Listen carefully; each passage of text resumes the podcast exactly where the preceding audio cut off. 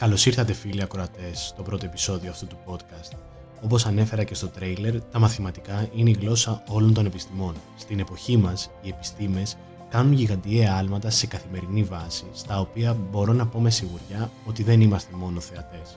Και σήμερα θα δούμε γιατί κάποιος να σπουδάσει μαθηματικά και πώς μπορεί να διαγράψει μια καριέρα που θα τον κάνει μέρος αυτών των εξελίξεων.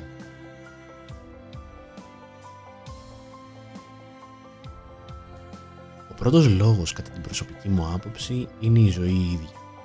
Όσο φιλοσοφικό και αν ακούγεται, η καθημερινότητά μας αποτελείται από συνεχή προβλήματα που καλούμαστε να επιλύσουμε. Και εξηγώ. Το πρώτο παράδειγμα που σας έχω έρχεται από την αριθμητική. Η ανθρωπότητα εδώ και αρκετούς αιώνες για να πραγματοποιήσει διάφορες συναλλαγές χρησιμοποιεί τα χρήματα.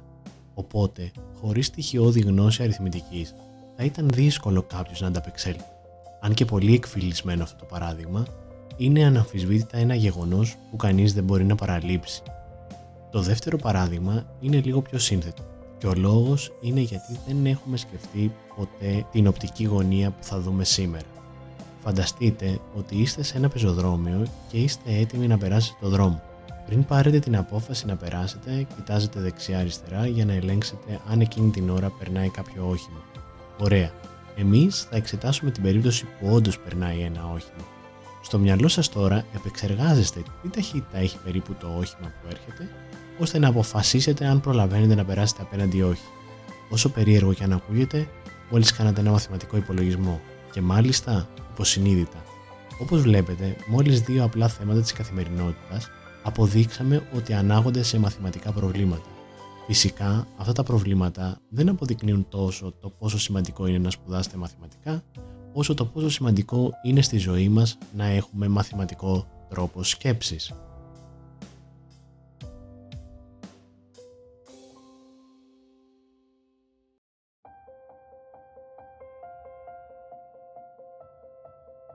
Φεύγοντας τώρα από τη ζωή, πάμε στο πιο σύνηθες επάγγελμα που μπορεί να κάνει κάποιος έχοντας τελειώσει κάποια μαθηματική σχολή και δεν είναι άλλο από το να γίνει λειτουργός των μαθηματικών, είτε ως καθηγητής δευτεροβάθμιας εκπαίδευσης, είτε ως ερευνητής και μελλοντικά, αν τον ενδιαφέρει, να διεκδικήσει μια ακαδημαϊκή καριέρα.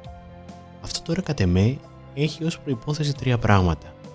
Ένα, να έχει ταλέντο στα μαθηματικά και ειδικά στην περίπτωση που θέλει να ασχοληθεί σε ερευνητικό επίπεδο 2. Να είναι μεταδοτικός, ένα χάρισμα που δεν το έχουμε όλοι εξ αρχής και χρειάζεται να επενδύσουμε σε αυτό, ειδικά στην περίπτωση που θέλουμε να ασχοληθούμε με την εκπαίδευση.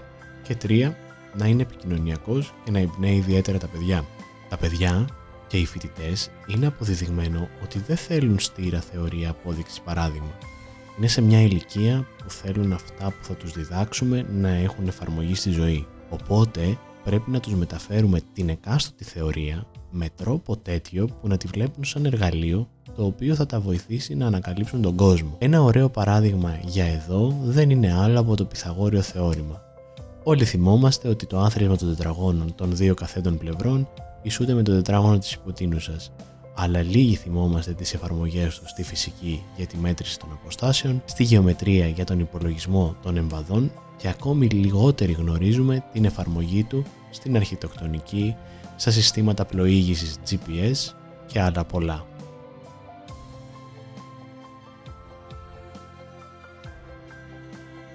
Φυσικά για το Pythagorean θεώρημα και τις εφαρμογές του θα μπορούσαμε να μιλάμε ώρες και αξίζει να έχει το δικό του επεισόδιο σε αυτή την εκπομπή κάποια στιγμή στο μέλλον. Πηγαίνοντας παρακάτω, ένας απόφυτος μαθηματικών θα μπορούσε να ζητήσει εργασία σε επαγγέλματα πληροφορικής Στις περισσότερες σχολές μαθηματικών δίνεται η επιλογή στους φοιτητές να επιλέξουν κατευθύνσεις. Και προφανώς, κατά 99,9% μία από αυτές είναι και η πληροφορική. Μέσα από την κατεύθυνση αυτή, οι φοιτητές αποκτούν γνώσεις αλγορίθμων, κώδικα, βάσεων και ανάλυσης δεδομένων, που είναι μια καλή αρχή για να ασχοληθείς με τον προγραμματισμό.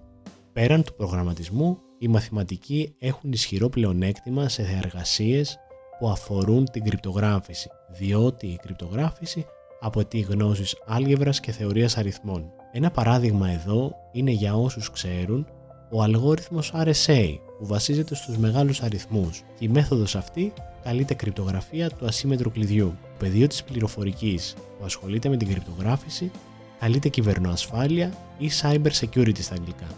Εδώ, αν μου επιτρέπετε, θα ήθελα να κάνω μια ιστορική αναδρομή.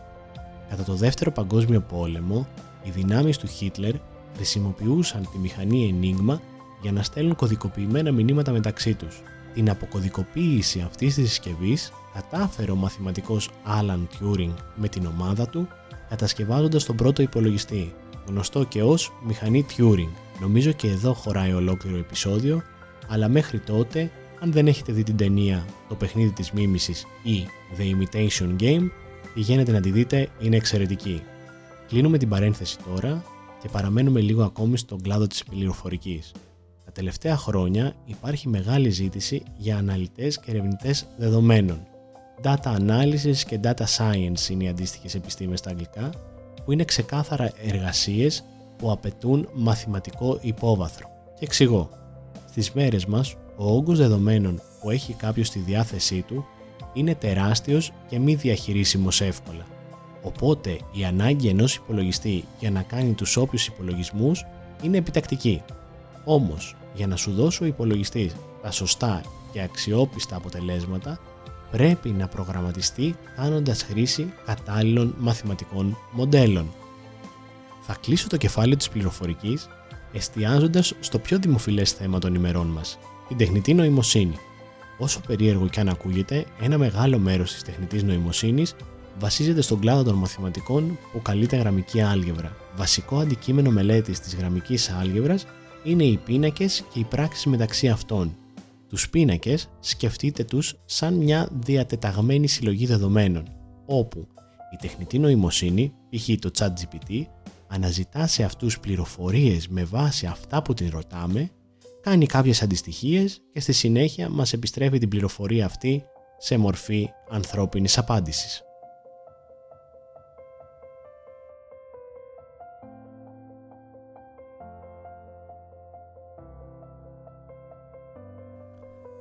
Συνεχίζοντας, περνάμε σε έναν άλλο ταχύτατα αναπτυσσόμενο τομέα που θα μπορούσε ένας μαθηματικός να αναζητήσει εργασία.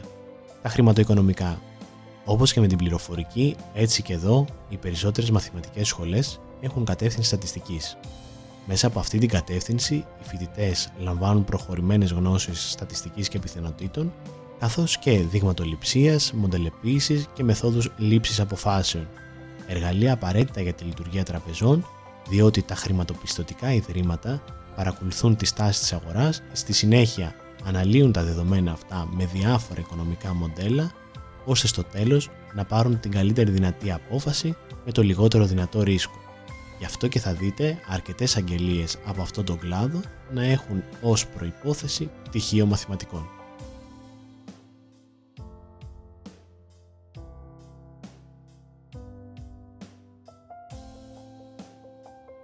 Σε αυτό το σημείο θα ήθελα να συνοψίσουμε τα επαγγέλματα με τα οποία μπορεί να ασχοληθεί ένας μαθηματικός. 1. Δάσκαλος δευτεροβάθμιας εκπαίδευσης 2.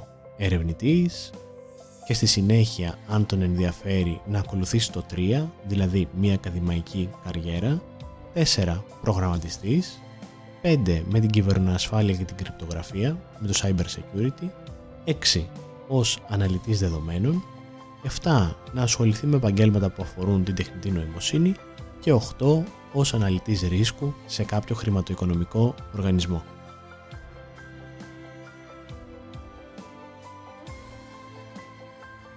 Αυτά είχα για σας σήμερα, ελπίζω να σας άρεσε και έστω και για λίγο να σας έβγαλα το σκεπτικό του τι επαγγελματική καριέρα μπορώ να ακολουθήσω αν σπουδάσω μαθηματικά. Μέχρι το επόμενο επεισόδιο, να είστε όλοι καλά. Γεια χαρά!